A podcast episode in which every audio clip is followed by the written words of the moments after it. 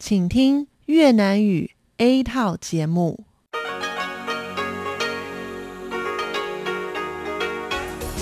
Đây là Đài Phát thanh Quốc tế Đài Loan RTI.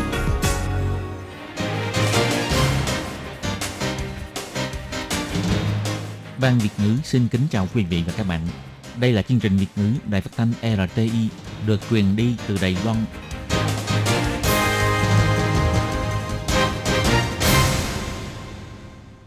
Thúy Anh xin kính chào quý vị và các bạn. Chào mừng các bạn cùng đến với chương trình phát thanh của Ban Việt ngữ, Đài phát thanh quốc tế Đài Loan RTI ngày hôm nay.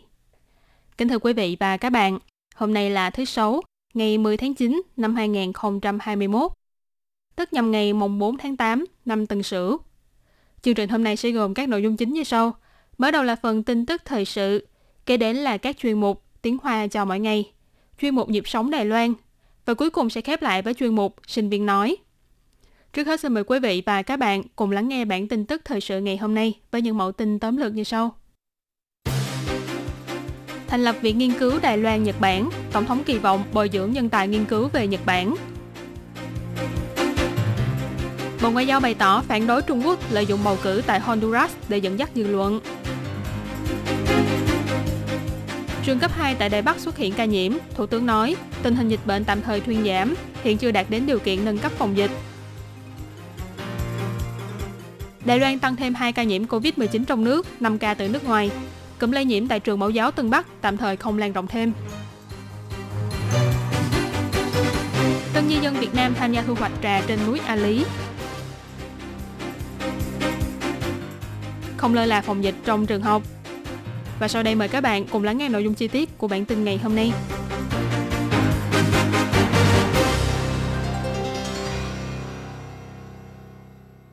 Ngày 10 tháng 9, Viện Nghiên cứu Đài Loan Nhật Bản đã tổ chức đại hội thành lập tại trường Đại học Chính trị ở thành phố Đài Bắc, đồng thời tổ chức hội đàm quốc tế. Đơn vị tổ chức của đại hội thành lập này là Trung tâm Nghiên cứu Nhật Bản đương đại của trường Đại học Chính trị và Viện Nghiên cứu Đài Loan Nhật Bản. Đơn vị phối hợp thực hiện bao gồm Bộ Ngoại giao, Hiệp hội Giao lưu Đài Loan Nhật Bản, Đài phát thanh quốc tế Đài Loan RTI và một số đơn vị khác. Ngoài nhận được điện thoại chúc mừng của Tổng thống Thái Anh Văn, tại đại hội cũng có đoạn phát biểu bằng hình thức video của Hội trưởng Hội nghị viên Nhật Đài, hai nghị sĩ Furuya Keiichi và thượng nghị sĩ Sata Masahisa. Trong cuộc điện thoại chúc mừng, Tổng thống Thái Anh Văn bày tỏ, hy vọng thông qua cơ hội này có thể bồi dưỡng thêm nhân tài nghiên cứu về Nhật Bản, xây dựng nền tảng tương tác giữa hai bên, xúc tiến giao lưu học thuật quốc tế, vùng đắp tình hữu nghị bền chặt giữa Đài Loan và Nhật Bản, cùng nỗ lực để nâng tầm sức mạnh khoa học xã hội của Đài Loan và Nhật Bản, cũng như là làm sâu đậm thêm mối quan hệ hợp tác giữa hai nước. Hội trưởng Hiệp hội quan hệ Đài Loan Nhật Bản Khương Nghĩa Nhân trong lúc phát biểu cũng đề cập đến vấn đề địa công nghệ. Ông cho rằng, sự kiểm soát về khoa học công nghệ và chính sách về Internet minh bạch sẽ tạo ra ảnh hưởng to lớn đối với việc thế giới có bị chia làm hai tập đoàn hay không. Đại diện cho Hiệp hội Giao lưu Đài Loan Nhật Bản Izumi Hiroyasu bày tỏ, sự tương trợ lẫn nhau của Đài Loan và Nhật Bản đã vun đắp cho tình bạn vô địch và toàn thế giới phải ngưỡng mộ.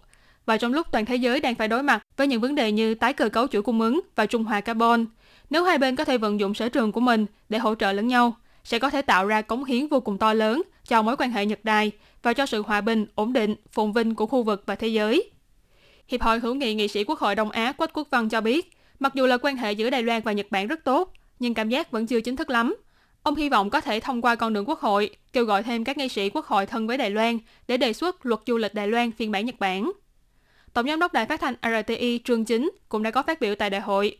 Ông cho biết, đài phát thanh RTI với đặc sắc là đa ngôn ngữ, trong đó bao gồm tiếng Nhật. Hy vọng sau khi Viện Nghiên cứu Đài Loan Nhật Bản được thành lập, có thể tiếp tục mở mang thêm những hiểu biết của Đài Loan về Nhật Bản, và cũng kỳ vọng có thể tiếp tục hợp tác với đơn vị này, cùng nỗ lực nâng tầm mối quan hệ song phương giữa Đài Loan với Nhật Bản. Ngày 10 tháng 9, Bộ Ngoại giao bày tỏ, Trung Quốc vẫn luôn dùng nhiều thủ đoạn khác nhau để phá hoại mối quan hệ giữa Đài Loan với các nước ban giao. Gần đây còn lợi dụng bầu cử tại Honduras để dẫn dắt dư luận và ngụy tạo việc ban giao không bình vững với Đài Loan. Bộ Ngoại giao bày tỏ vô cùng bất mãn và cực lực phản đối việc này. Theo tờ UDN đưa tin, có một đánh giá về sự phát triển mối quan hệ ban giao giữa Đài Loan với Honduras cho rằng nếu ban giao giữa hai nước này xuất hiện nguy cơ rạn nứt thì Mỹ sẽ ra tay. Còn trang thông tin Storm thì đưa tin ban giao với Honduras đang ở mức đèn vàng. Chiều ngày 10 tháng 9, Bộ Ngoại giao bày tỏ tôn trọng quyền tự do ngôn luận của cá nhân nhưng không bình luận thêm về những suy đoán này. Bộ Ngoại giao cho biết, Cộng hòa Honduras là nước ban giao quan trọng của Đài Loan tại khu vực Trung Mỹ.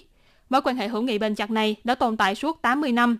Những dự án hợp tác giữa Đài Loan và Honduras nhằm chăm sóc cho dân sinh của nước này cũng đã nhận được sự ủng hộ và khẳng định của chính phủ và người dân Honduras. Bộ Ngoại giao nhấn mạnh, chính phủ Trung Quốc từ trước đến nay vẫn luôn có nhiều hành động nhằm phá hoại quan hệ ban giao của Đài Loan với các nước. Gần đây còn lợi dụng tình hình bầu cử tại Cộng hòa Honduras để dẫn dắt dư luận và ngụy tạo về việc ban giao không bình vững với Đài Loan, mưu đồ chèn ép công tác đối ngoại của Đài Loan.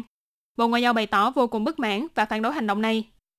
Bộ Ngoại giao cũng cho biết thêm, đối mặt với sự chèn ép về ngoại giao của Trung Quốc, Bộ Ngoại giao và Đại sứ quán tại Honduras sẽ tiếp tục theo dõi mật thiết tình hình và dùng hành động cụ thể để hỗ trợ cho sự phát triển kinh tế, xã hội của Honduras, tìm kiếm sự ủng hộ từ các bên tại Honduras, làm sâu đậm thêm quan hệ ban giao giữa hai nước. Cụm lây nhiễm viêm phổi COVID-19 tại trường mẫu giáo ở thành phố Tân Bắc tạm thời chưa phát hiện thêm ca nhiễm liên quan. Chính quyền thành phố Tân Bắc đã mở rộng phạm vi khoanh vùng lên đến hơn 2.000 người cách ly tại nhà và làm xét nghiệm. Ngày 10 tháng 9, do không phát hiện thêm ca nhiễm liên quan, nên hiện tại tổng số người nhiễm bệnh trong cụm lây nhiễm này vẫn là 27 người. Vẫn có gần 900 người đang làm xét nghiệm. Người đứng đầu của Trung tâm Chỉ đạo Phòng chống dịch bệnh Trung ương là ông Trần Thời Trung đã bày tỏ, hiện tại không dám nói là đã kiểm soát được đợt dịch bệnh này, nhưng ít nhất thì nó đã không trở nên xấu đi. Hai ngày này cũng không xuất hiện thêm ca nhiễm liên quan nào. Tuy nhiên trong ngày 10 tháng 9 cũng công bố thêm hai ca nhiễm COVID-19 trong nước, gồm một học sinh đang theo học tại bậc trung học cơ sở ở khu Tùng Sơn của thành phố Đài Bắc. Theo phán đoán sơ bộ, cho rằng là không liên quan đến cụm lây nhiễm ở trường mẫu giáo. Nhà trường cũng đã cho nghỉ học toàn trường để phòng chống lây nhiễm. Ca còn lại là một người đàn ông trên 60 tuổi sinh sống tại thành phố Tân Bắc. Hiện tại các đơn vị chức trách vẫn đang tiếp tục điều tra truy vết để làm rõ về nguồn lây nhiễm của hai ca bệnh này. Do gần đây liên tiếp xảy ra trường hợp lây nhiễm trong trường học và còn xuất hiện cả ca nhiễm biến chủng Delta, nên rất nhiều người đều quan tâm đến vấn đề liệu có quay trở lại với cảnh báo phòng dịch cấp độ 3 hay không. Sáng ngày 10 tháng 9, Thủ tướng Tô Trinh Sương đã trả lời phỏng vấn bày tỏ, tình hình dịch bệnh trên toàn cầu vẫn còn đang rất nghiêm trọng, nhưng Đài Loan nhờ có sự phối hợp của người dân nên vẫn tương đối ổn định. Ông nói, sự kiện lây nhiễm của phi công hãng hàng không Eva Air đã ổn định, còn cụm lây nhiễm tại trường mẫu giáo ở Tân Bắc thì tạm thời không lan rộng. Các ca nhiễm trong những ngày vừa qua đều là ca nhiễm lẻ tẻ, nên hiện tại vẫn chưa đạt đến đủ điều kiện để nâng cấp phòng dịch lên cấp 3. Thủ tướng Tô Trinh Sương cũng bày tỏ hy vọng mọi người tiếp tục nỗ lực và không được lơ là trong việc phòng dịch. Thị trưởng thành phố Tân Bắc Hầu Hữu Nghi bày tỏ, liên quan đến cụm lây nhiễm tại trường mẫu giáo đã cho thực hiện xét nghiệm đối với 1.454 người, tất cả đều là âm tính. Hiện tại chưa tăng thêm ca nhiễm mới. Còn về phần trường học, do phải khoanh vùng và yêu cầu cách ly tại nhà đối với những người đang theo học tại trường chính quy, lớp học thêm và lớp bồi dưỡng. Trong lúc đợi kết quả PCR, đã cho các trường có liên quan đến cụm lây nhiễm này nghỉ học.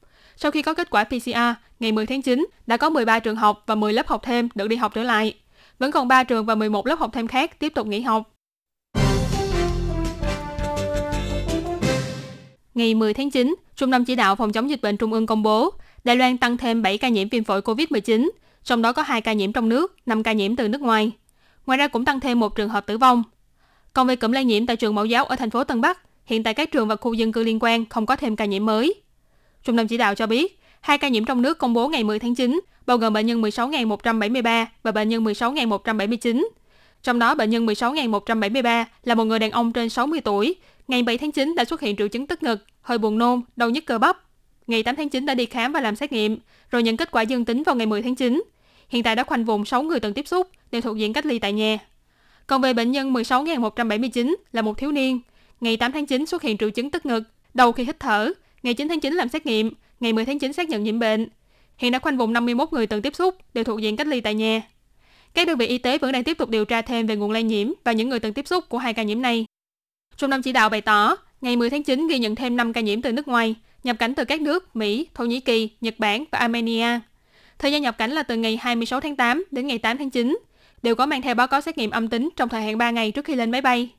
Ngoài ra trong số các ca nhiễm bệnh, tăng thêm một trường hợp tử vong là bệnh nhân 10.378, là một người đàn ông trên 70 tuổi, có bệnh mãn tính và từng tiếp xúc với người xác nhận nhiễm bệnh.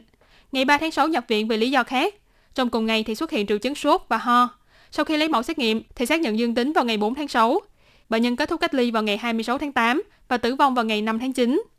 Theo thống kê của Trung tâm Chỉ đạo, tính đến nay, Đài Loan có 16.069 ca nhiễm COVID-19, trong đó có 1.452 ca nhiễm từ nước ngoài, 14.563 ca nhiễm trong nước, 36 ca là thành viên của hạm đội Tuân Mu, 3 ca lây nhiễm trong khoang máy bay, 1 ca không rõ nguyên nhân, 14 ca đang điều tra truy vết, 110 ca đã loại trừ khỏi danh sách nhiễm bệnh. Tính từ năm 2020 đến nay, Đài Loan ghi nhận 839 trường hợp nhiễm COVID-19 tử vong, trong đó có 829 người là ca nhiễm trong nước, 10 người là ca nhiễm từ nước ngoài. Bước vào mùa thu hoạch trà trên núi A Lý, huyện nha Nghĩa, trong vườn trà đỉnh Thạch Trác có rất nhiều bóng lưng đang cần mẫn thu hoạch. Theo một nông dân trồng trà cho biết, những nhân công này là tân di dân gốc Việt. Họ nhanh nhẹn tháo vát, mỗi ngày có thể kiếm được từ 5 đến 6 ngàn đại tệ từ việc thu hoạch trà, là một trợ thủ đắc lực không thể thiếu trong việc chế biến trà của địa phương. Ông Lâm Minh Quý, chủ nhiệm văn phòng xúc tiến nông hội của xã Mai Sơn, huyện nha Nghĩa cho biết, vào khoảng cuối tháng 8 cho đến giữa hoặc cuối tháng 9 là thời điểm thu hoạch trà mùa thu. Các nông dân trồng trà đều sẽ thuê nhân công đến hái trà. Tiền lương sẽ tính bằng lượng trà hái được. Cứ mỗi 1 kg trà sẽ được trả từ 55 cho đến 60 đài tệ tiền công. Một nông dân trồng trà họ Quách cho biết, rất nhiều người dân đến đây làm việc hái trà đều là tân di dân gốc Việt. Họ rất nhanh nhẹn và siêng năng. Mỗi ngày kiếm được từ 5 đến 6 ngàn đại tệ cũng là chuyện thường. Họ là những trợ thủ rất quan trọng trong vườn trà. Nếu không có họ, rất nhiều vườn trà đều sẽ không kịp thu hoạch. Chỉ là phải thường xuyên nhắc họ phải tuân thủ những nguyên tắc hái trà, đừng vì muốn gia tăng trọng lượng hái được mà thu hoạch bừa bãi. Một công nhân hái trà nói, các chị em người Việt tại đây đa phần là đi theo trưởng nhóm. Người trưởng nhóm sẽ dùng xe chở họ đi đến các địa điểm đã được chỉ định để hái trà, rồi trả lương theo lượng trà hái được của ngày hôm đó. Vì vậy nên mọi người ai nấy đều rất nỗ lực làm việc. Cũng có số ít người là tự chạy xe máy từ chân núi lên đồi để làm việc. Trưởng thôn Trung Hòa xã Trúc Kỳ, huyện Gia Nghĩa là Hồng Ngân Thịnh nói, hiện tại ở đỉnh Thạch Trác có thể thấy rất nhiều người đang hái trà và khi đến đây cũng đừng quên thưởng thức phong cảnh tuyệt đẹp của núi rừng A Lý. Xin chào mọi người, tôi là bác sĩ Bành Thuần Chi, bí thư trưởng tại Hội Y học Nhi khoa. Không được lơ là trong việc phòng dịch tại trường học. Xin phụ huynh hãy chủ động quan tâm tình trạng sức khỏe của con trẻ, đo thân nhiệt mỗi ngày. Nếu có triệu chứng sốt hoặc không khỏe, hãy nhanh chóng đi khám bác sĩ và nghỉ ngơi ở nhà, đừng đến trường học. Xin mọi người hãy phối hợp, mỗi ngày vệ sinh những không gian thường dùng như lớp học, tránh dùng chung thiết bị. Nếu phải sử dụng luân phiên thì phải khử trùng trước khi dùng. Trong giờ học phải đeo khẩu trang, có chỗ ngồi và số học sinh cố định. Khi sử dụng máy điều hòa, phải mở cửa sổ ở hai góc phòng, giữ cho không khí thông thoáng. Khi dùng bữa, phải do nhân viên cố định tiến hành phân phát thành từng phần và phải sử dụng vách ngăn, không được ghép bàn hay trao đổi khi ăn. Khi sử dụng xe đưa rước, phải sắp xếp chỗ ngồi cố định. Không lơi là phòng dịch trong trường học, yên tâm đến lớp mỗi ngày. Chúng ta hãy cùng nỗ lực để bảo vệ sức khỏe của con trẻ.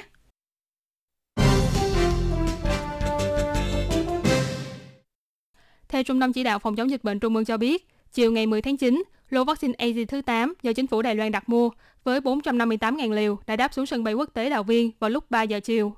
Sau khi hoàn thành các thủ tục liên quan, sẽ được trực tiếp đưa đến trung tâm lưu trữ lạnh để kiểm tra, sau đó sẽ cung cấp cho người dân tiêm chủng. Tính đến nay, Đài Loan đã nhận được khoảng 3,72 triệu liều vaccine do chính phủ Đài Loan đặt mua từ công ty chế tạo vaccine AZ.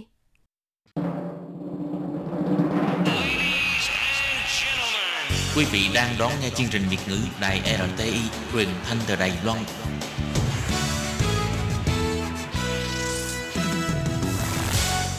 Hello, tôi Kim xin kính chào các bạn. Các bạn thân mến, tiếp theo bản tin thời sự ngày hôm nay, tôi Kim xin mời các bạn theo dõi thông tin các nhà sư Việt Nam sang Đài Loan du học cũng là nhờ hữu duyên. Và sau đây xin mời các bạn cùng đón nghe nội dung chi tiết nhé.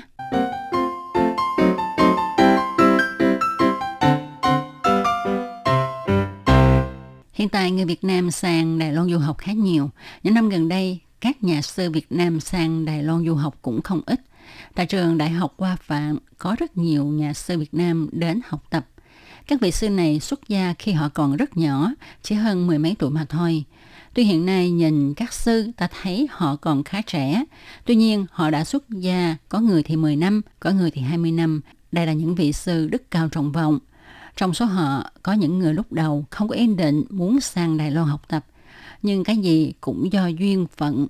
Và đến nay, các vị sư này còn tích cực giới thiệu cho các em của mình sang Đài Loan du học vì các sư cho rằng môi trường học tập tại Đài Loan thật là tuyệt vời. Sư cô thích nữ Diệu Nga cho biết, tôi rất thích Đài Loan vì nơi đây cho tôi cảm giác rất ấm cúng. Sư cô Diệu Nga có tên cúng cơm là Nguyễn Thị Diệu Thoa, xuất gia lúc lên 10 tuổi, đến nay đã 23 năm. Sư nói, mới đầu sư chỉ muốn sang Đài Loan học tiếng Trung 2 năm, nhưng sau đó được nhà chùa kiến nghị sư học đại học tại trường Hoa Phạn, sau 8 đến 9 tháng học tiếng Trung tại trường Đại học Sư phạm Đài Loan. Sư cô thích nữ Diệu Nga từng dịch sách kinh Phật từ tiếng Trung sang tiếng Việt, chẳng hạn như cuốn Cứu độ vô điều kiện của Pháp Sư Huệ Tịnh và được xuất bản tại Việt Nam. Sư cô thích nữ dụ Nga nói, qua quá trình dịch thuật, chuyển ngữ này, tôi có thể càng hiểu rõ hơn giáo lý của Đạo Phật, cảm thấy rất thú vị. Tôi cảm thấy công việc này thích hợp với tôi. Theo bản tính của tôi thì tôi thích ngồi yên tĩnh trong phòng để dịch thuật, niệm Phật, thay vì ra ngoài lộ diện hoàng pháp. Tôi thích công việc dịch thuật kinh Phật hơn. Bạn học cùng lớp với sư cô Diệu Nga là Thái Văn Ngọc, pháp danh Thích Tục Anh cho biết. Sư vốn có ý sang Trung Quốc học tiếng Trung, sau đó thì nhận thấy kinh Phật tại Việt Nam đa số dùng cổ văn kinh điển, mà Trung Quốc hiện nay thì toàn dùng chữ giản thể, không thích hợp cho lắm. Nên sư quyết định sang Đài Loan học tiếng Trung tại trường Đại học Văn hóa.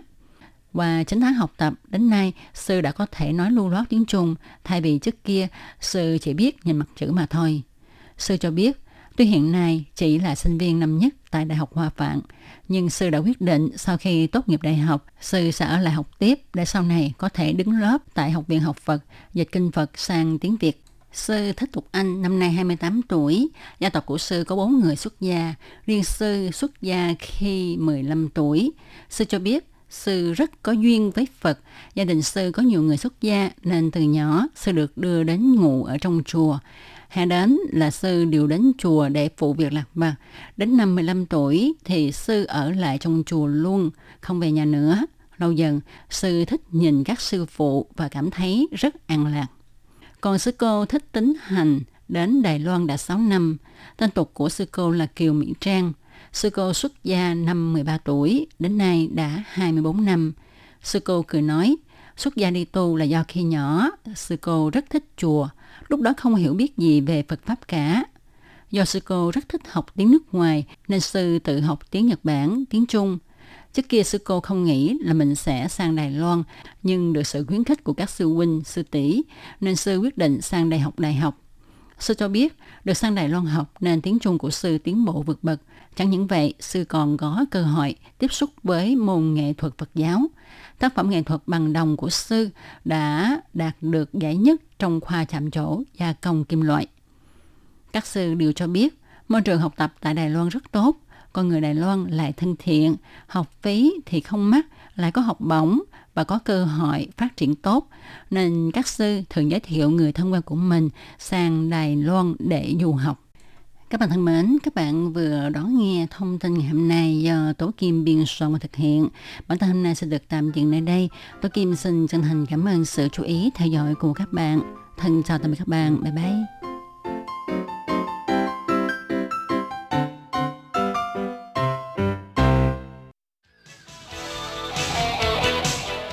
Quý vị và các bạn thân mến, xin mời quý vị và các bạn truy cập vào trang web Đài RTI để đón nghe chương trình phát thanh tiếng Việt vn.rti.org.tvk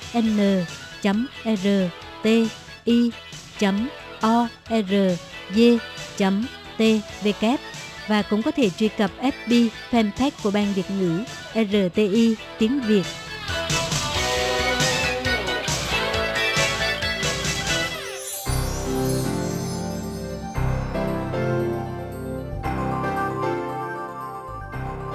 Kính thưa quý vị và các bạn, các bạn vừa theo dõi bản tin tức thời sự ngày hôm nay do Thúy Anh và Tố Kim cùng thực hiện. Cảm ơn sự chú ý lắng nghe của quý vị và các bạn. Thân ái chào tạm biệt và hẹn gặp lại.